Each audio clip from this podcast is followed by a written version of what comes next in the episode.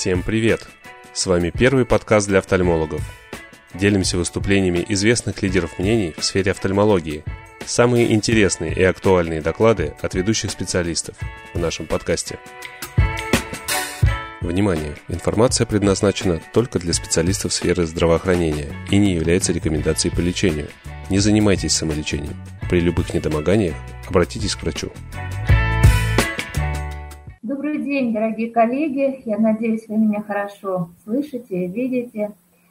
Мы продолжаем традицию встреч в интернете.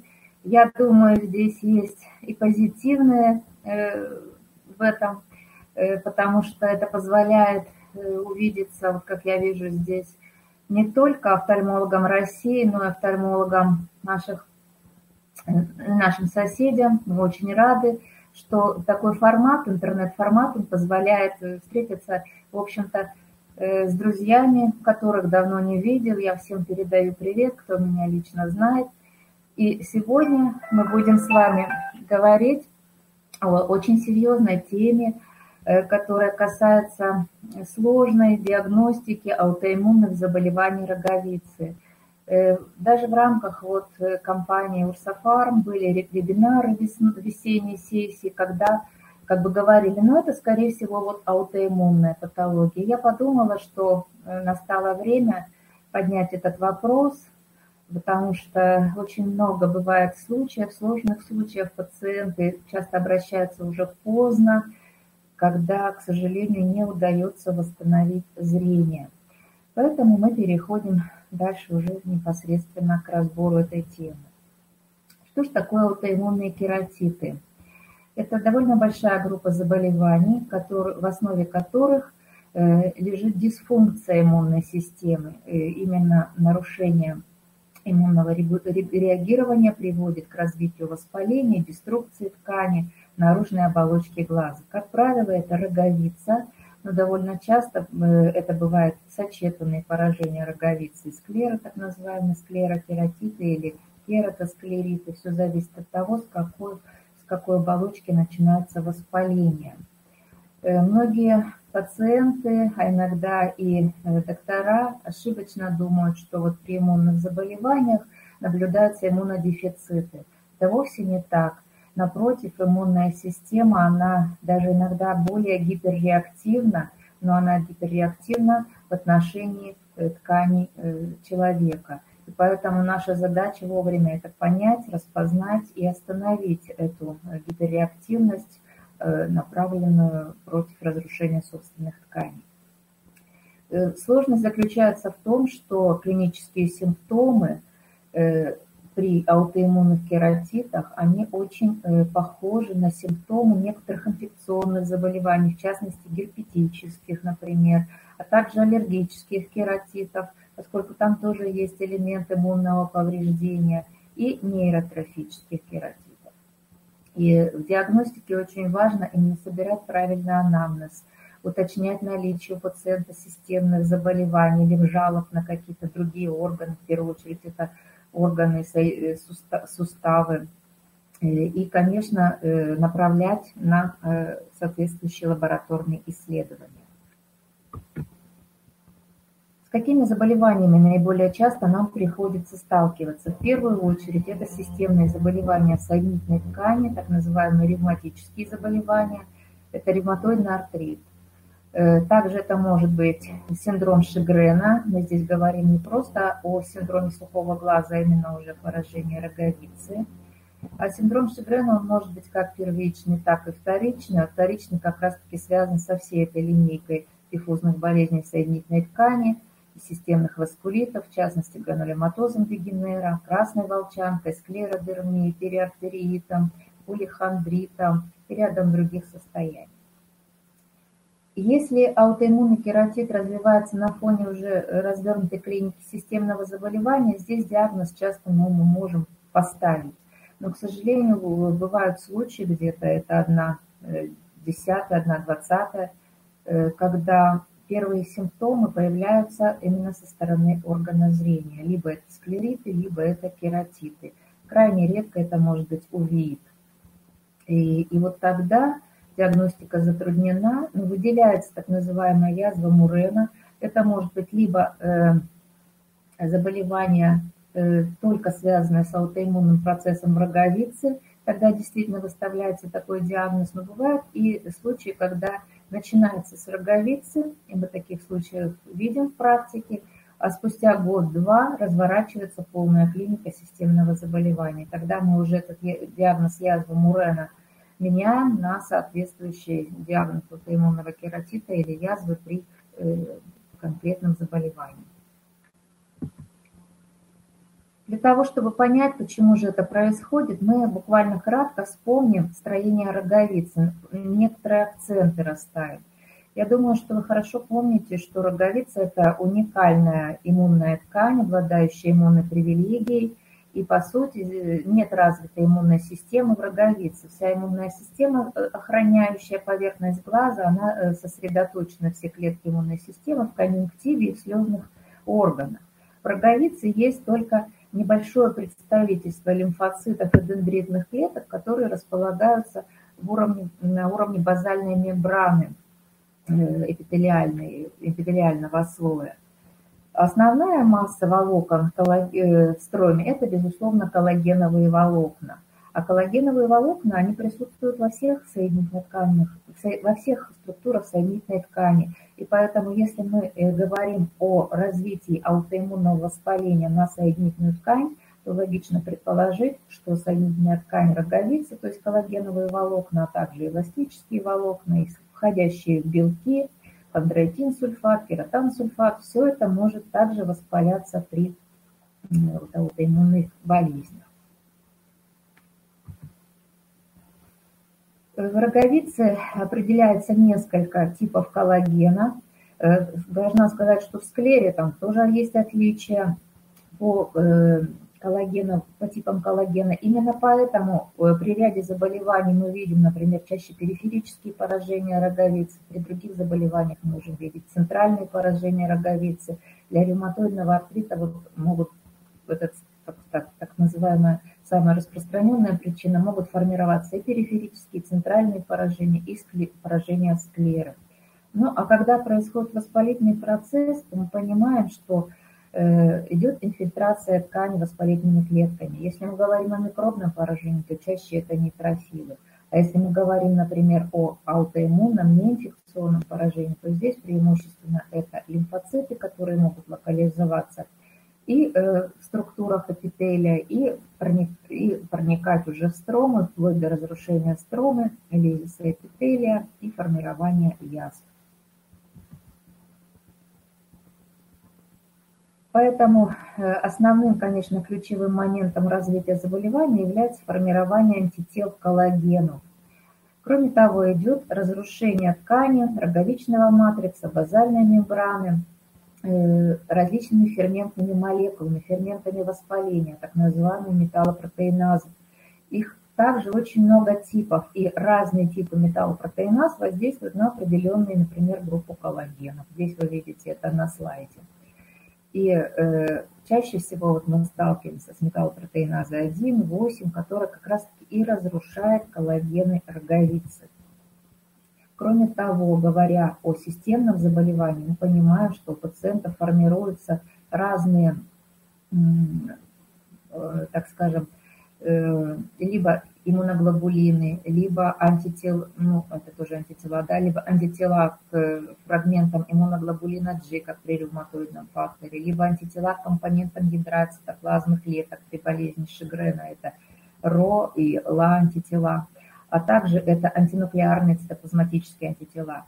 Все равно поставить диагноз мы сможем только консультируясь с ревматологом и видя лабораторные тесты, но все эти антитела, не зря они называются антителами, да, они могут разрушать в том числе и структуры роговичной ткани.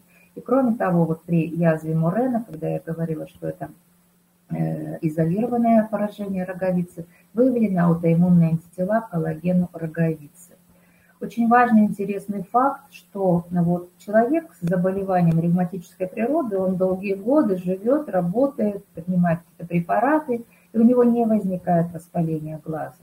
И вот известно, что наша глазная хирургия, плановая хирургия, в частности катарактальная хирургия, либо глаукомная хирургия, а также травмы, даже микротравмы, вот, вплоть до того, что попало инородное тело или случайно ткнулся там на веточку, могут индуцировать аутоиммунное воспаление. И в такой ситуации оно уже разворачивается в полную свою силу.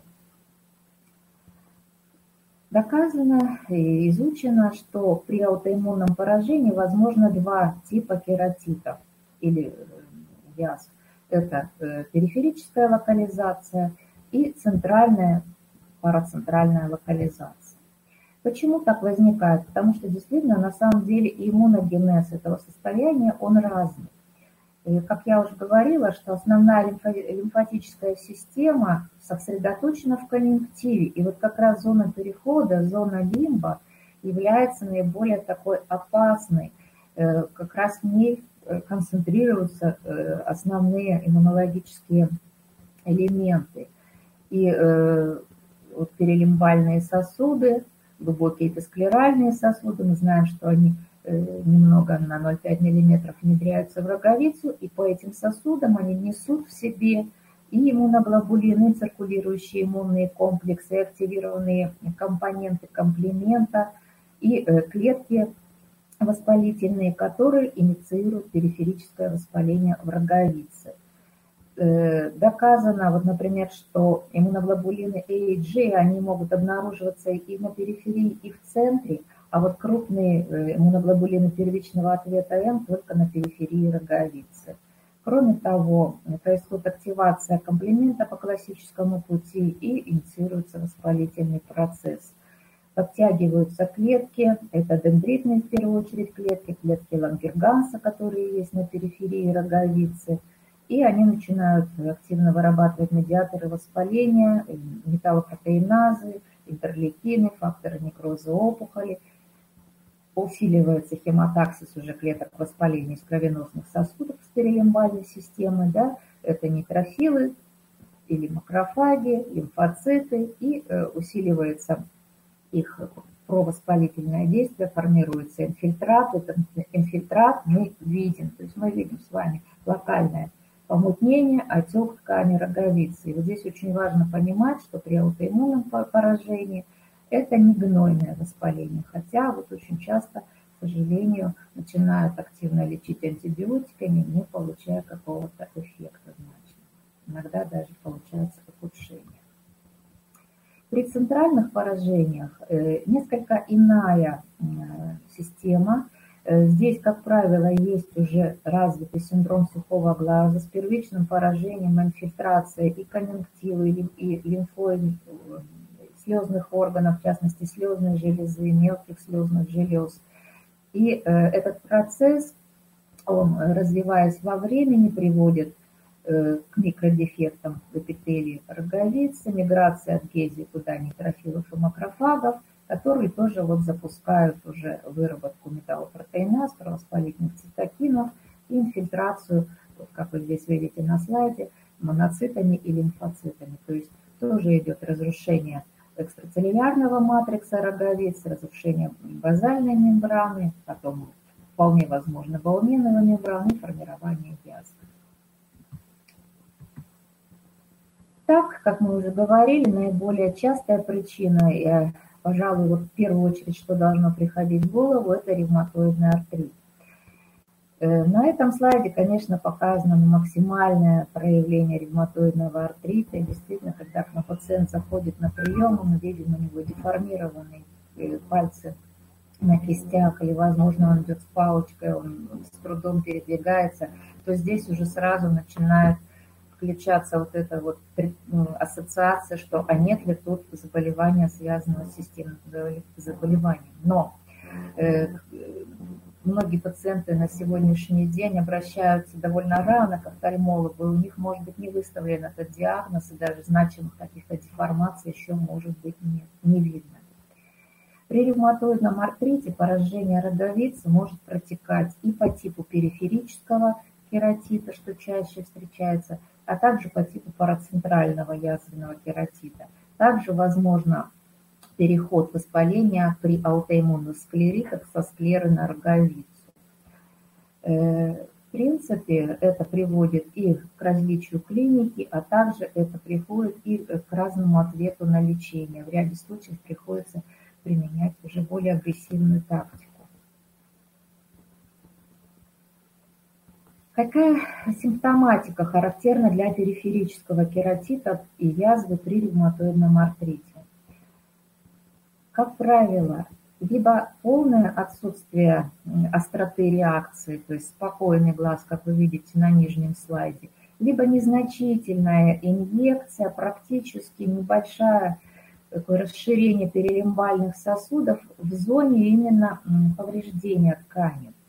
И формируются разные по протяженности, близко расположенные к лимбу, но все-таки отделенные от лимба небольшим перешейком, практически микро-микро помутнение, и сразу почти формируется дефект.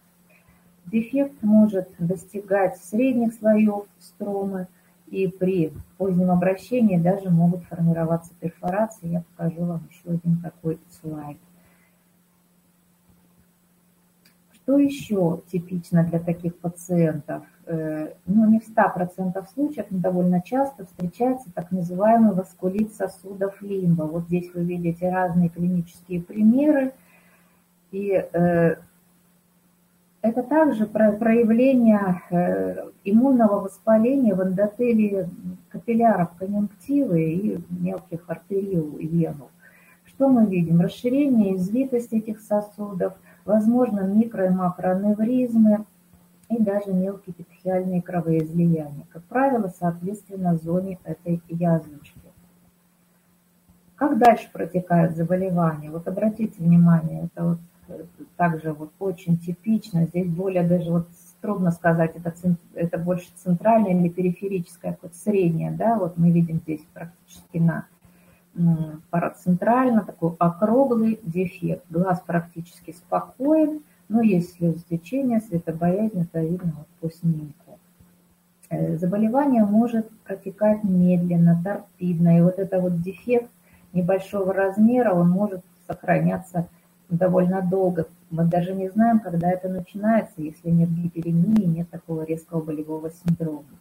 Но в ряде случаев, наоборот, это может быть бурное течение, как вот вы видите на правом слайде. Мы видим здесь уже такую более разлитую инфильтрацию и глубокое поражение, практически захватывающее почти весь периметр, всю окружность.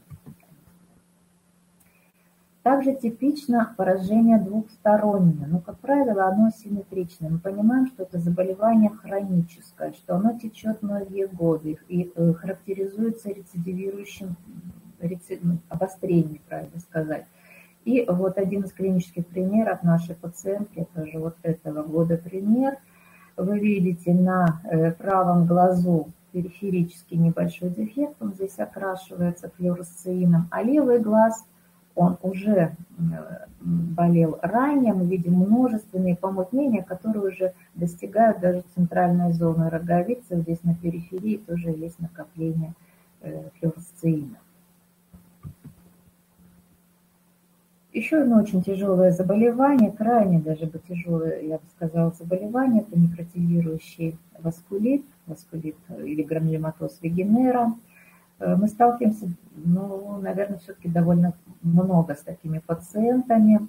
И очень много пациентов впервые обращаются к офтальмологу. Или даже они обращались уже и к лор-врачу, они обращались, может быть, к неврологу с головными болями, но диагноз не был установлен. И вот тяжелое течение поражения глаза, фиброзной капсулы глаза, это и роговицы, и склеры, приводящая часто к потере зрения, даже к потере органа. Вот случается так, что именно офтальмолог начинает бить тревогу, начинает всерьез обследовать пациента, и уже путем консилиума устанавливается диагноз. Здесь вы видите один из примеров, тоже двухсторонний, обратите внимание, двухстороннее поражение. Здесь превалирует клиника склерита на правом глазу, а на левом глазу комбинация идет склерита и периферического кератита. Конечно, очень сложно сделать фотографии таким пациентам. Есть светобоязнь, и есть еще и, в общем-то, и психологическая составляющая, потому что пациенты, как правило, тяжелые, они теряют зрение с низкими зрительными функциями, и делать фотоархивацию таким пациентам очень сложно. Здесь на этом слайде мы видим другие клинические примеры. Как раз-таки вот мы видим уже дисцинетоцелия, выбухание периферическое, ну еще немного и может произойти перфорация. Обращаем внимание на локальную инъекцию и на очень слабую инфильтрацию, светлую, полупрозрачную инфильтрацию, отсутствие микробного поражения. И нижний слайд – это другой пациент, но здесь тоже мы видим периферические дефекты, прокрашивание флюоресцеина. Болезнь Крона – это тоже аутоиммунное заболевание и нередко поражает орган зрения. Здесь могут развиваться и склериты, и кератиты аутоиммунные, чаще всего периферические, а также и увеиты любой локализации. Поэтому тоже офтальмолог должен, в общем-то, помнить про наличие такого заболевания. Естественно, это мы должны опрашивать пациента, собирать анамнез, и даже если не стоит заболевание, спрашивать состояние желудочно-кишечного тракта и направлять пациента на обследование. Что касается центральных язв роговицы, то здесь также очень типично частое начало на почти спокойном или на спокойном глазу.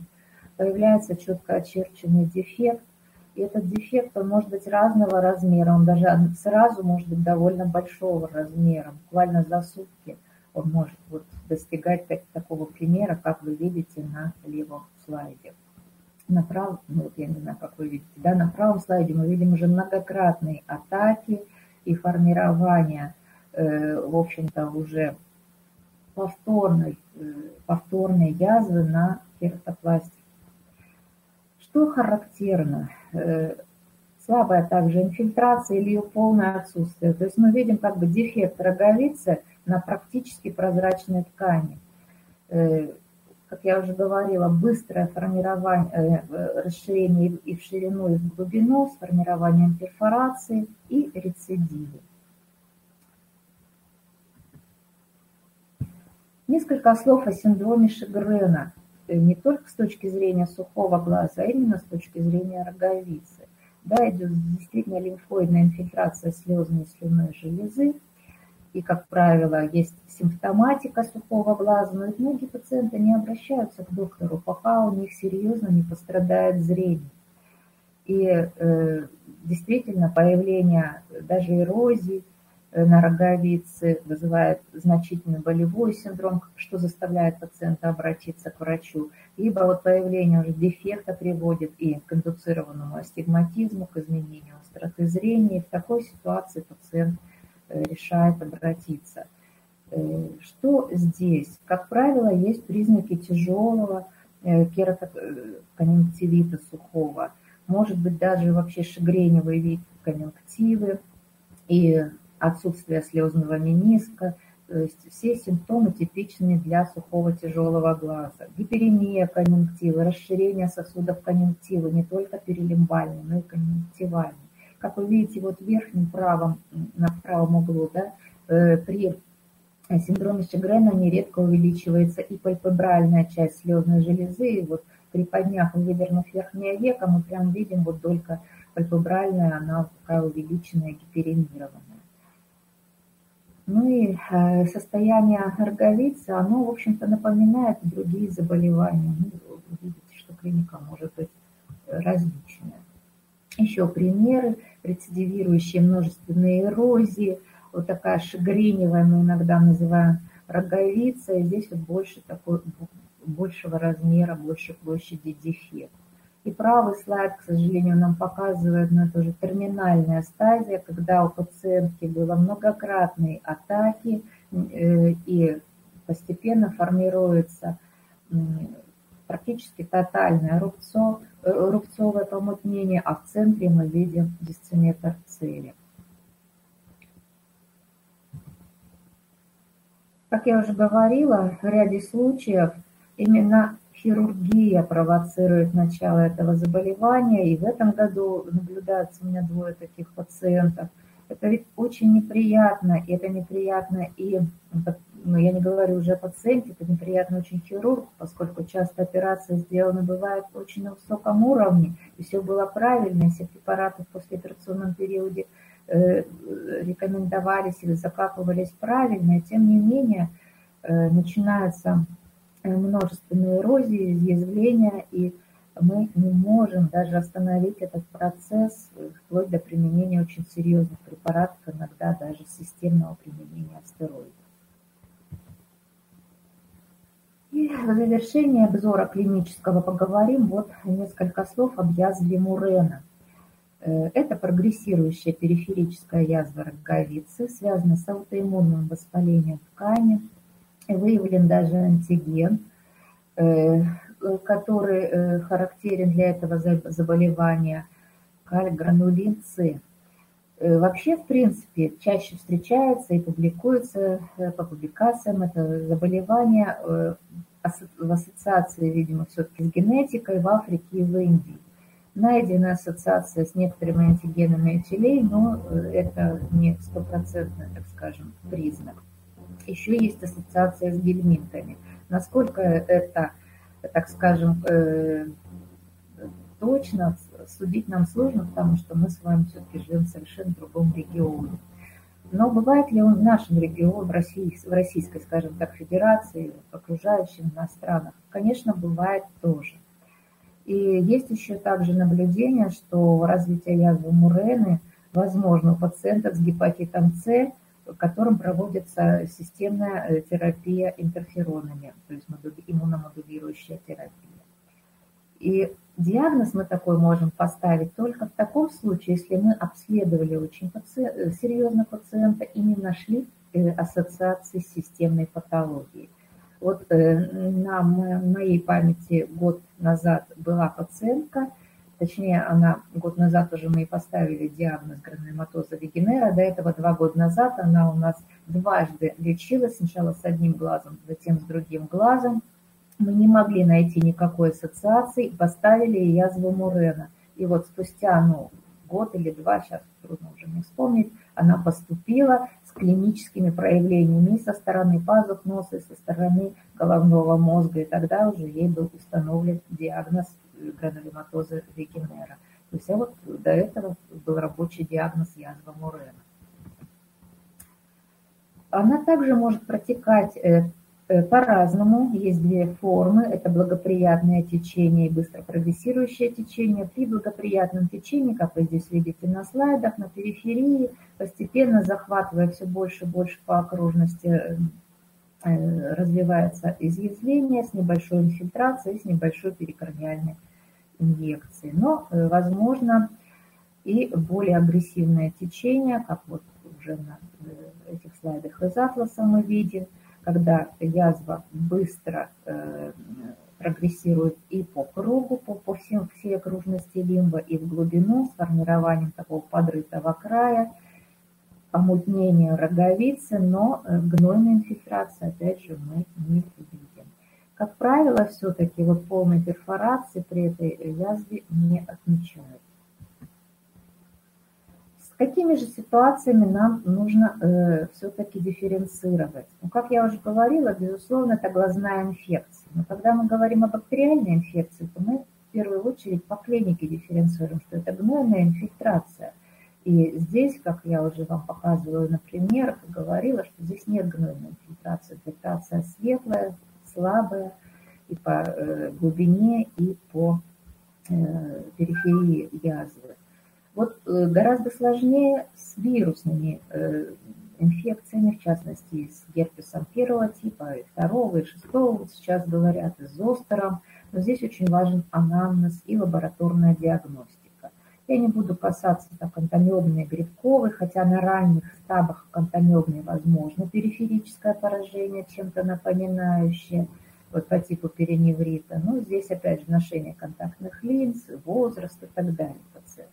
Гораздо чаще нам приходится дифференцировать с другими неинфекционными заболеваниями, но в частности с розацией, со стафилококковым блефоритом, с нейропаралитическими процессами, а также с периферическими дегенерациями, такими как краевая дегенерация териена, пелюцидная краевая дегенерация. Но опять же, ведь наши пациенты, они могут быть разного возраста, они могут носить контактные линзы, есть периферическая язва, ассоциированная с ношением контактных линз, и дуговое прокрашивание, повреждение роговицы. Поэтому, конечно, вот в таких случаях бывает сложно. Когда возникают сложности? Когда у одного и того же пациента могут быть разные ситуации. У него может быть и ревматоидный артрит, и он носит контактные линзы. Это, в общем-то, довольно типичная ситуация. Или у него прошла какая-то травма или хирургическое лечение глаза. На этом, наверное, слайде мы не будем заострять внимание. Вот хотелось бы обратить внимание все-таки на дифференциальную диагностику с дегенерациями.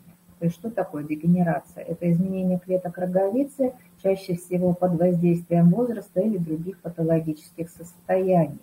С какими дегенерациями? Со всеми, в принципе, нет. Чаще всего все-таки, как я уже говорила, это дегенеративные изменения на периферии роговицы.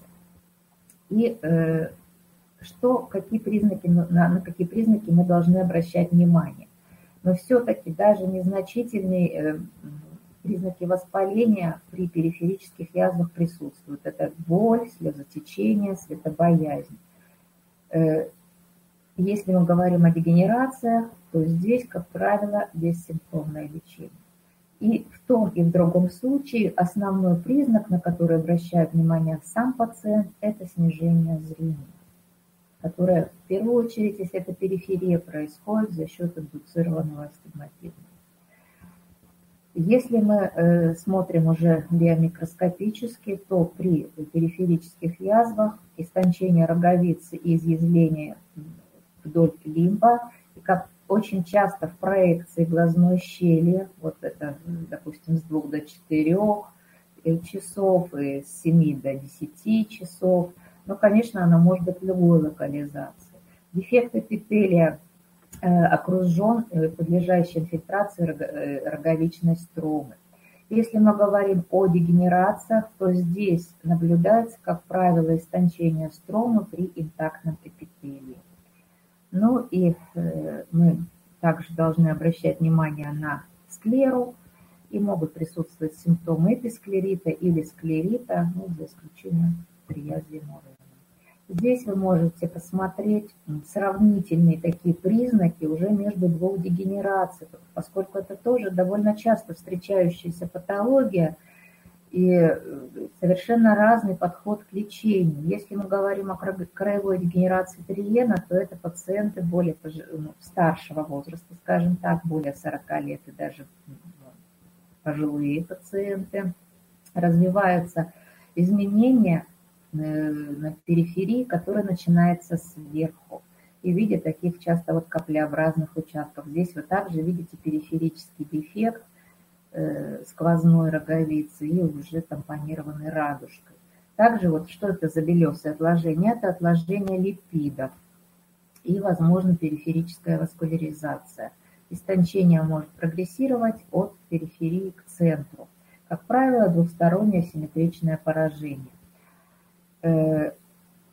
Если мы говорим о пелюцидной краевой дегенерации, то эта ситуация может возникать даже у молодых пациентов на спокойном глазу. Чаще всего начинается она с нижнего сегмента, нет никаких отложений в роговице, нет рубцов, нет васкуляризации, отека, соответственно, и периферической инфильтрации. Ну и главное проявление – это нерегулярный астигматизм и развитие кератоконуса. Также, в частности, мне приходилось сталкиваться вот с дифференциальной диагностикой с дегенерацией Зальцмана. У нас бывают такие пациенты, и они не отвечают ни на какую терапию, ни на противовоспалительную, ни на противомикробную.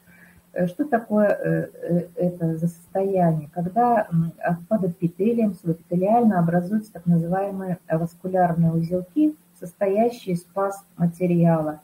Это не что иное, как разрушенные фибробласты, которые вот концентрируются.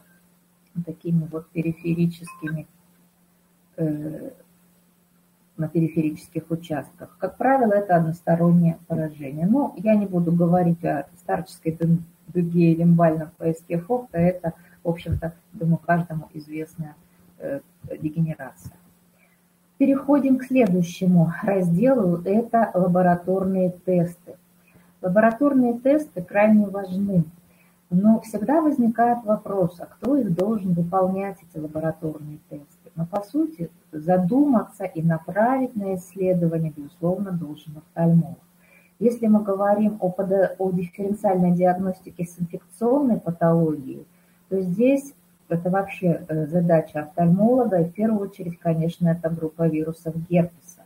Проблема состоит, в России, по крайней мере, проблема состоит в том, что мы с вами не можем в клинической практике, в широкой клинической практике запросто взять материал на исследование.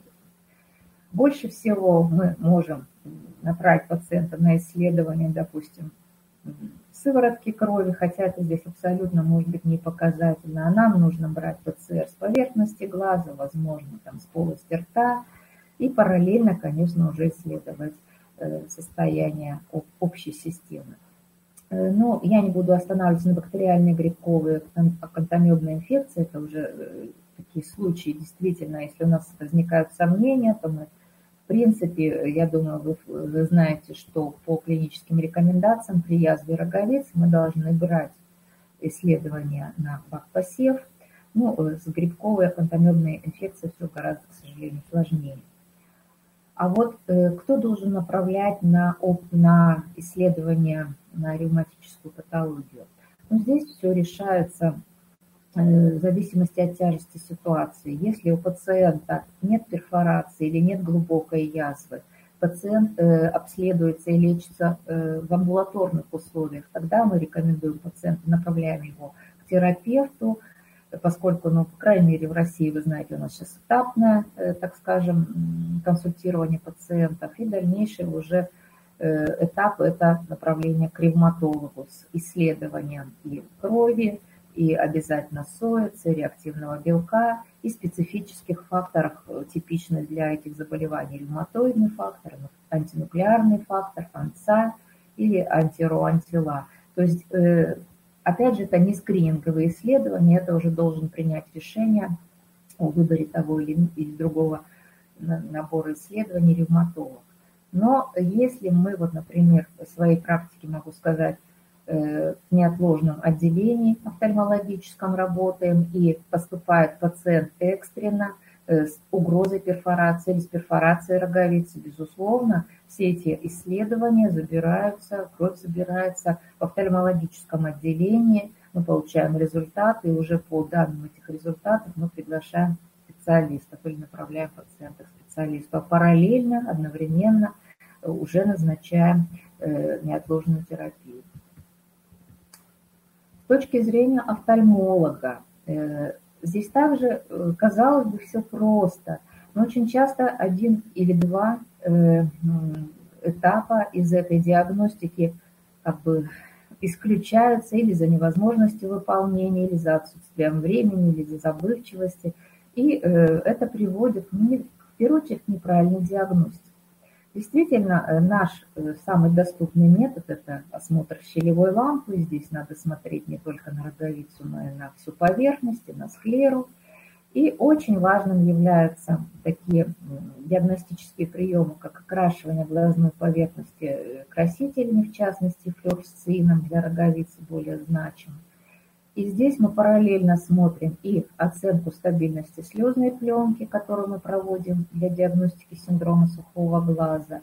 И также мы смотрим оценку окрашивания, как крупного вот этого дефекта, который виден, возможно, и невооруженным глазом, но с помощью флюоресцина мы можем увидеть его истинные границы, мы можем увидеть, накапливается флюоресцин или нет, или это уже фасетка, которая заживает.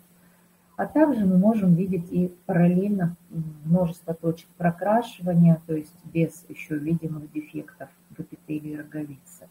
Безусловно, важно оценить и слезопродукцию. Практически у всех наших пациентов, которых мы сегодня разбираем, есть значимое снижение слезопродукции вплоть до полного ее отсутствия. Очень помогает в диагностике глубины дефекта, а особенно в диагностике динамики, вот на начале лечения, продолжении лечения аптероголицы. Действительно, с помощью этого метода мы с вами не поставим этиологическую этиологию заболевания. То есть мы не сможем сказать, что это аутоиммунный процесс, или это вирусный, и так далее. Но мы очень четко можем вот именно в динамике отследить или отрицательную, или положительную динамику. Иногда прям в течение ежедневного исследования, когда есть такая возможность, это очень помогает. Переходим к очень трудному этапу, это методы лечения. Почему трудный? Потому что здесь на первом месте стоит противовоспалительное лечение. Мы уже долго обсуждали патогенез, это иммунное воспаление. И первое, что хочется, как правило, назначить, это антибиотики. А как вы видите здесь, на вот этой схеме, то здесь вовсе не антибиотики превалируют, а превалирует группа противовоспалительных препаратов. И причем эти противовоспалительные препараты, они назначаются обязательно локально и очень часто требуется системное назначение.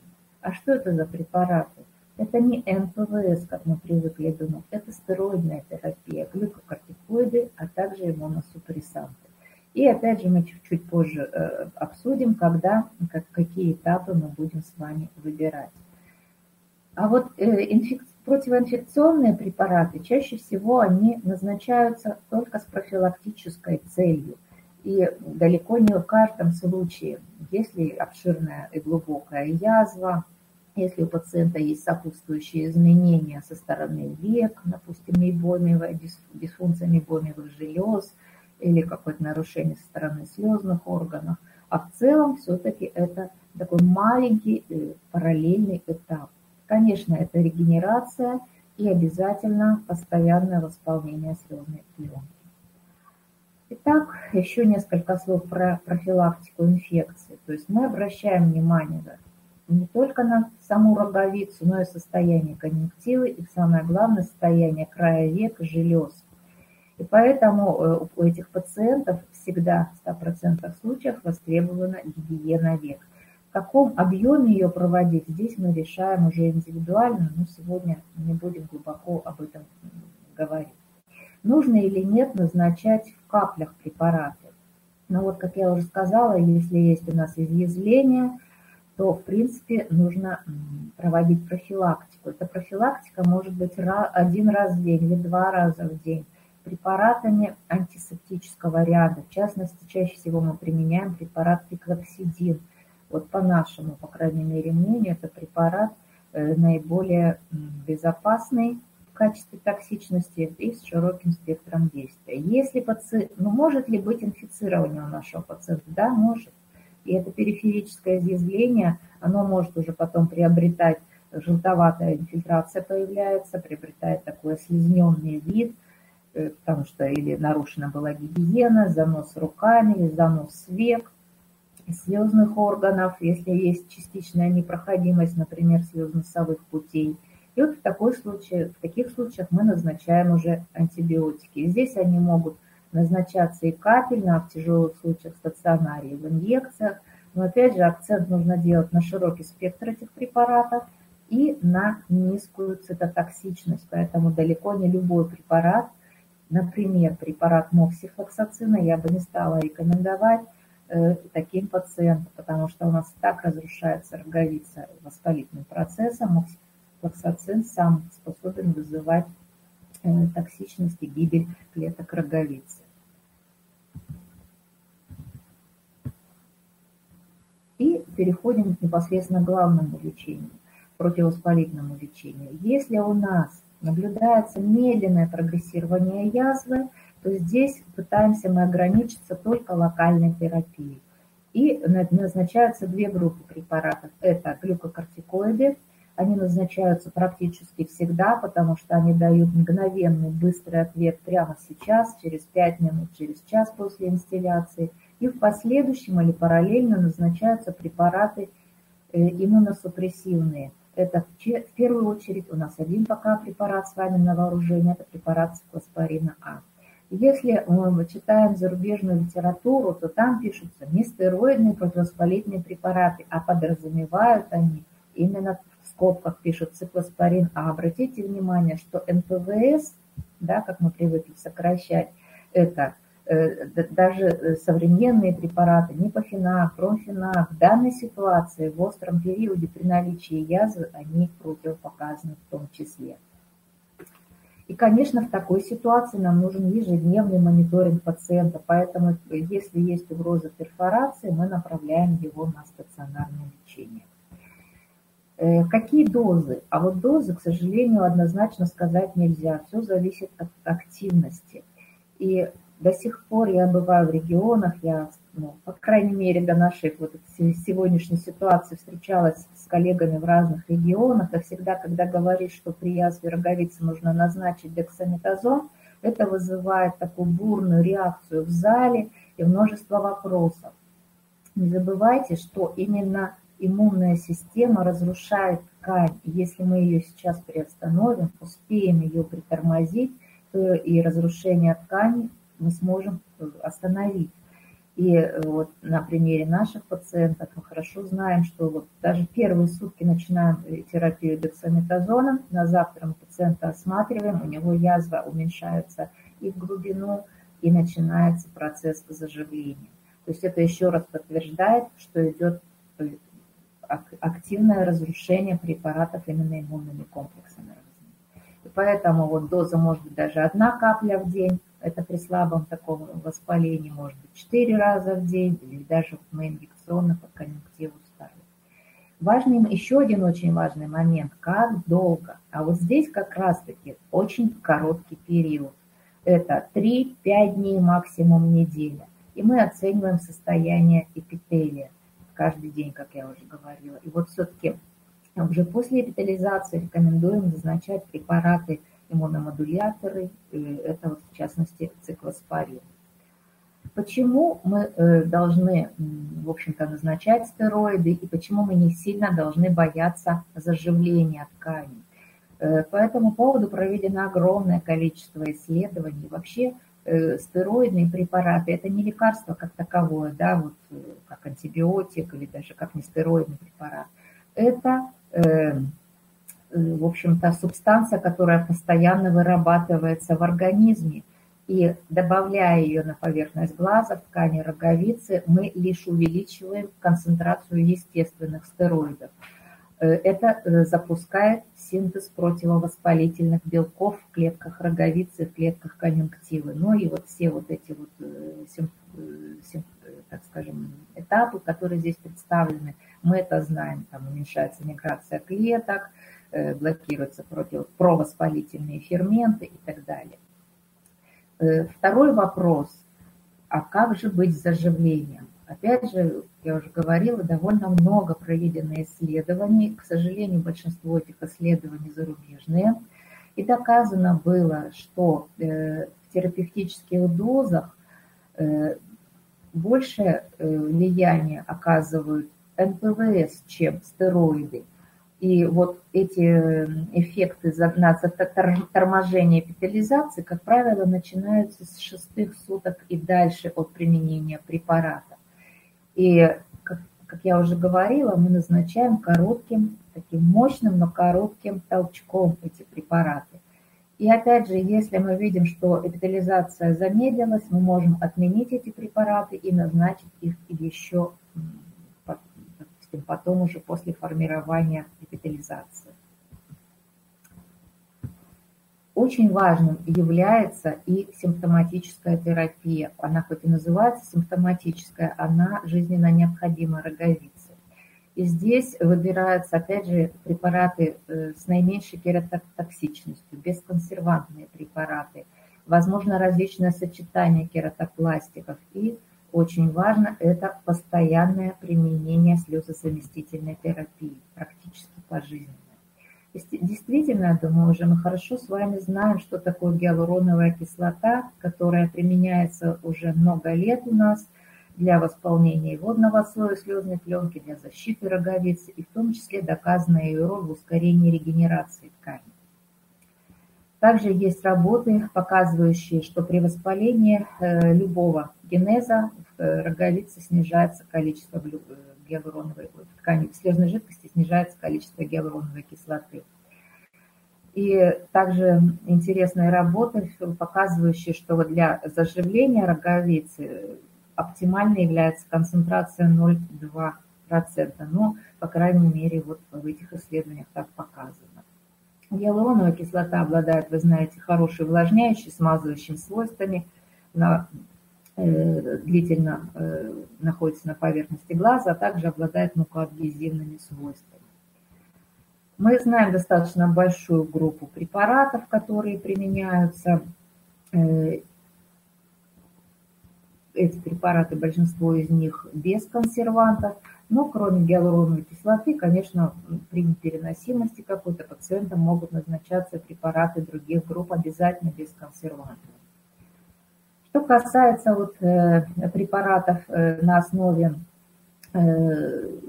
флакона-комода, это хилокамод, например, хиломакс-комод, это препараты, содержащие только гиалуроновую кислоту, но в разных концентрациях. 0,1 – это хилокамод, классическая, да, концентрация, и 0,2 – это вот хиломакс-комод. Говоря о сегодняшней группе пациентов, все-таки предпочтение, наверное, следует отдавать хиломакс-комод, по крайней мере, на начале. Это на начальном этапе лечения наших пациентов. В последующем можно уже при стабилизации процесса перейти на более низкую концентрацию гиалуроновой кислоты. В принципе, линейка комодов чем отличается? Высокой молекулярной массой, которая, тем не менее, не вызывает затуманивания зрения и обладает еще очень важным таким, в общем-то, полезным свойством является буферная система цитратная, которая при изъявлении роговицам, это вот я это видела в своей практике, скажем так, даже бесконсервантные гиалуроновые препараты с фосфатной буферной системой, я видела, откладываются в виде зерен фосфата. К сожалению, нет снимка, но, в общем-то, вот есть такой опыт. Поэтому применение буферной цитратной системы, оно здесь, опять же, предпочтительно. Ну и понятно, что не содержит консервантов, поэтому мы выбираем этот препарат. Кроме того, мы применяем и другие препараты. Это препараты в комбинации с декспантенолом, что значимо для заживления, и с гепарином.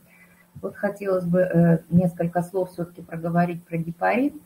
Гепарин вообще уникальное вещество, оно настолько работает при разных заболеваниях, участвует в разных процессах.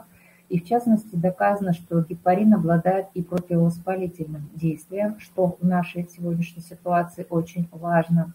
Он и ингибирует некоторые медиаторы воспаления, и блокирует ядерный фактор каппа, и активность фактора некроза опухоли альфа.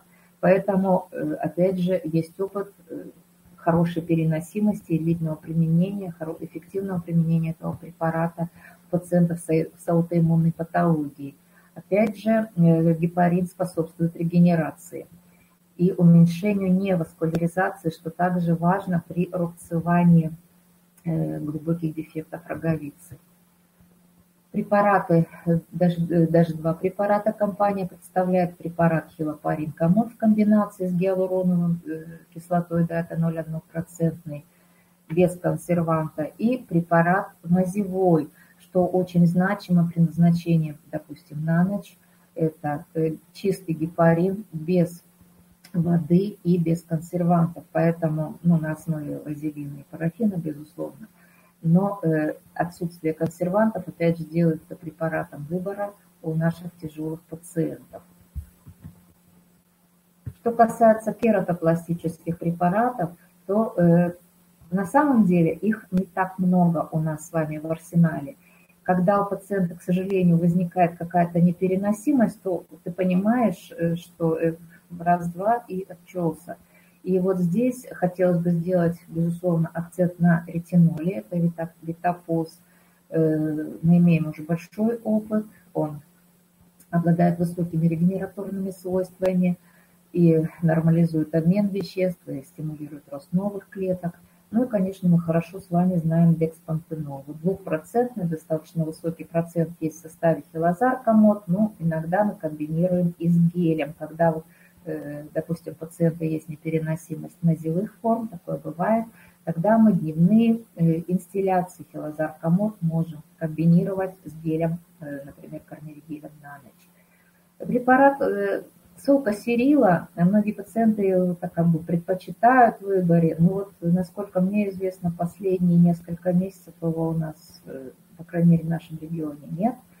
Некоторые пациенты его из-за рубежа выписывали, но я не вижу необходимости в таком, потому что он не обладает какими-то особыми заживляющими свойствами.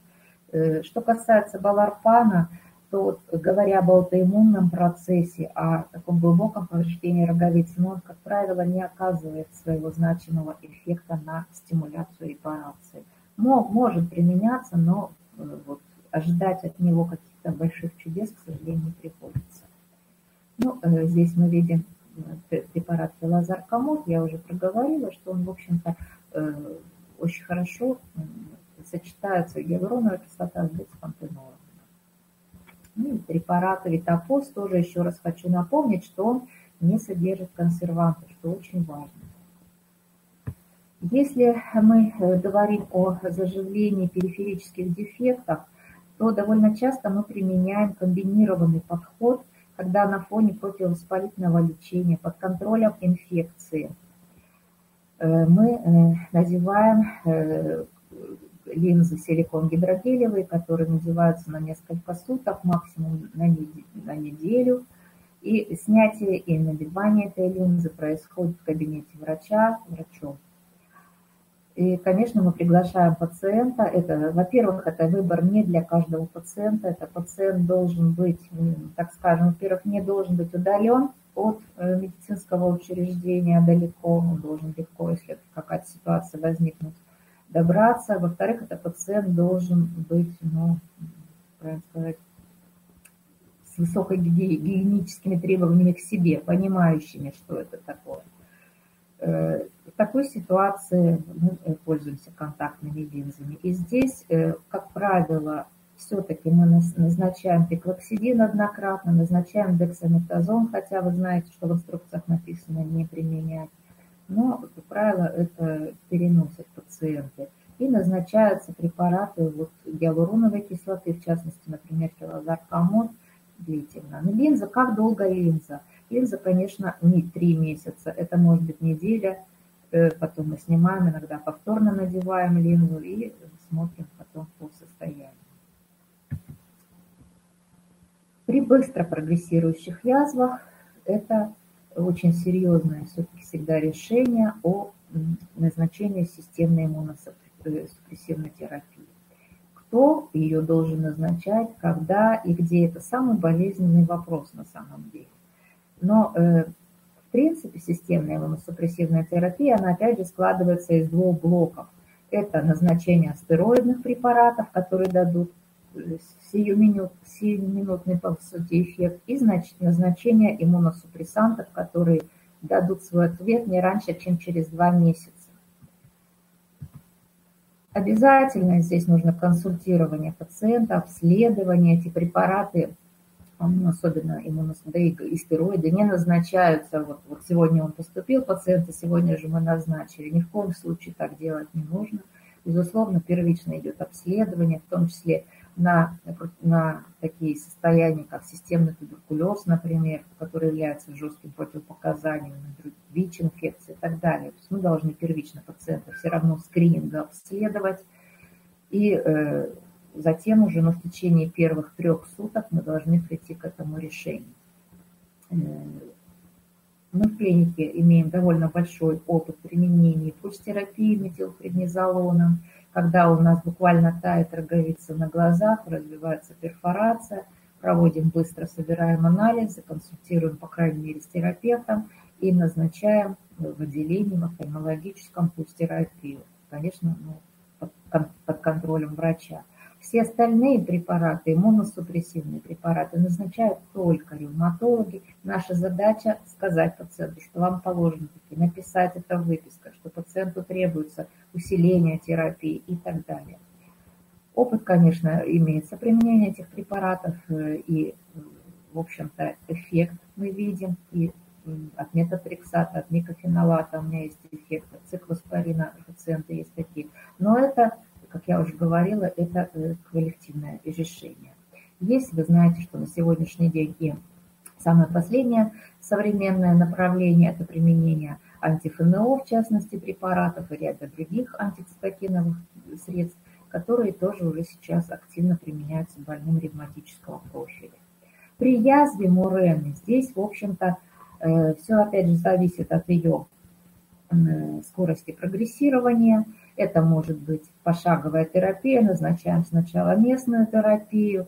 Есть также вот хирургическое лечение, в частности, рекомендуется конъюнктивальная перитония. Личного опыта не имею, поэтому не могу тут подробно об этом сказать. Ну и крайне редко рекомендуется системная иммуносупрессия, поскольку, как я говорила, здесь нет ассоциации с системными заболеваниями. Если у нас идет агрессивное течение язвы мурена, то мы все-таки в рекомендациях, по крайней мере, видим, что здесь есть назначение системной иммуносупрессии. Наш опыт личный – это все-таки назначение пульстерапии стероидами. Хирургия. Вот хирургия экстренная, как вы понимаете, это не может быть сквозная кератопластика, и даже она здесь не требуется. Как правило, экстренная хирургия выполняется покровной кератопластикой. Чаще всего то, что есть сейчас в отделении, а это то, что есть, как говорится, у больного, это собственные конъюнктивы, и таких методик много. Если это периферическая язва, то это достаточно несложно. Если это центрально, здесь бывает гораздо сложнее ситуация. Амниотическая мембрана.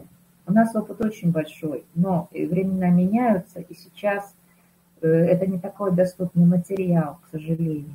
Также мы имеем опыт покрывания аллоплантом ухимским. Достаточно вот большой опыт и по этому материалу. Также выполняется и послойная, и консервированной роговицей. Сквозная выполняется крайне редко при глубокой перфорации, при обширной перфорации. Очень часто кератопластика сочетается с тарзорофией. В ряде случаев при невозможности выполнения кератопластики, даже покровной, применяется только тарзорофия.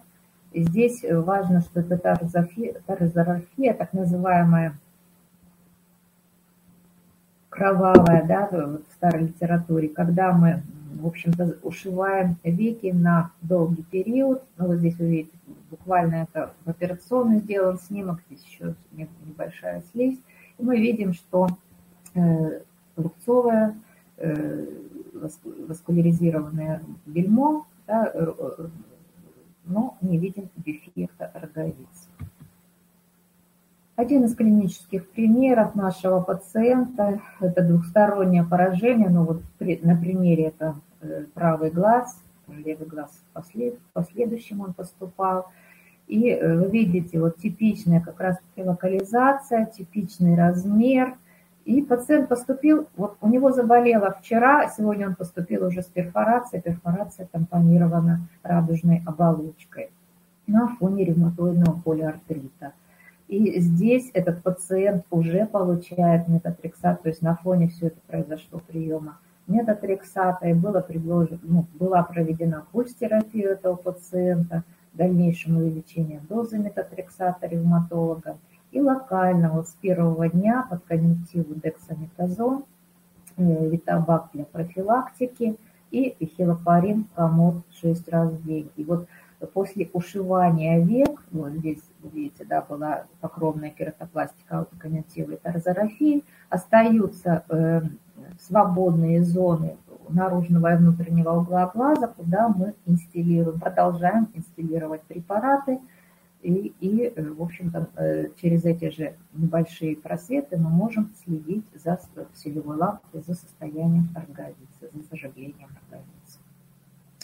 Показания к сквозной кератопластике, как я говорила, это перфорация, ну или очень уже такое быстрое прогрессирование с угрозой возникновения перфорации. Но на самом деле вот опыт уже у меня больше 20 лет, а если мы говорим вот о наших коллегах, то уже больше 30 лет опыт ведения именно этой патологии. Начинали действительно больше, мы проводили кератопластики в начале. На сегодняшний день это буквально единичные случаи, и не вовсе не потому, что нет материала, а потому что опыт показал, что это не является панацеей. К сожалению, очень часто либо тотальное помутнение развивается, трансплантат, возможное вторжение, что идет иммунная агрессия, она уже заведомо на иммунную агрессию, да, оперируем на иммунной агрессии. А также, вот как вы здесь видите на этом клиническом примере, возможно повторное формирование иммунной язвы у больного синдрома Шегрена, еще швы не сняты с пересаженной роговицы, уже на пересаженной, на донорской роговице мы видим дефект.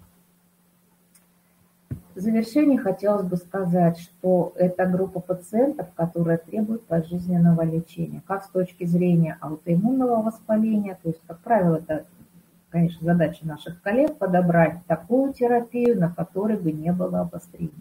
С чем может быть связана проблема? Потому что ревматолог, он ориентируется на свои органы, на суставы, на соединительную ткань, допустим, там даже при болезни Шегрена на слезы, на слюнные железы, но он не ориентируется на состояние глаза. И здесь наша задача написать в своих рекомендациях, написать на направлении этому пациенту, что процесс в глазу тяжелый, что есть угроза потери зрения. Вот эта вот фраза, которая для больного звучит очень страшно, на самом деле. Я больным вот всегда это объясняю, вы не пугайтесь. Это для того, чтобы правильно подобрать терапию, потому что во всех рекомендациях ревматологических есть такой как бы абзац, да, угроза потери зрения. Вот тогда доктор-ревматолог принимает это всерьез. Тогда он думает, так, суставы нормальные, но вот тут надо дозу увеличить, потому что он может потерять зрение. Ну и, как я уже говорила, назначение слезозаместителей иногда в разной, да, концентрации, в разных формах, оно пожизненно. И зависеть, конечно, будет частота инстилляции, выбор этих препаратов будет зависеть от тяжести повреждения глазной поверхности и от количества слезы. Таким вот образом, коллеги.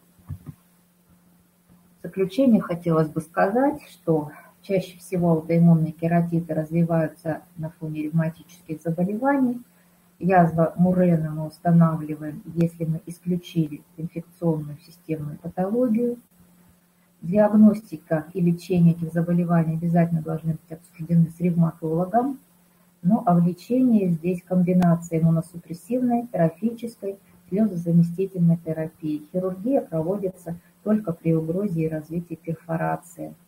Ну и, конечно, вот при тяжелом течении язвы с угрозой слепоты показана системная иммуносупрессивная терапия. Я благодарю вас всех за внимание. Это был первый подкаст для офтальмологов. Подписывайтесь на нас и будьте в курсе актуальных тенденций и методов лечения в офтальмологии.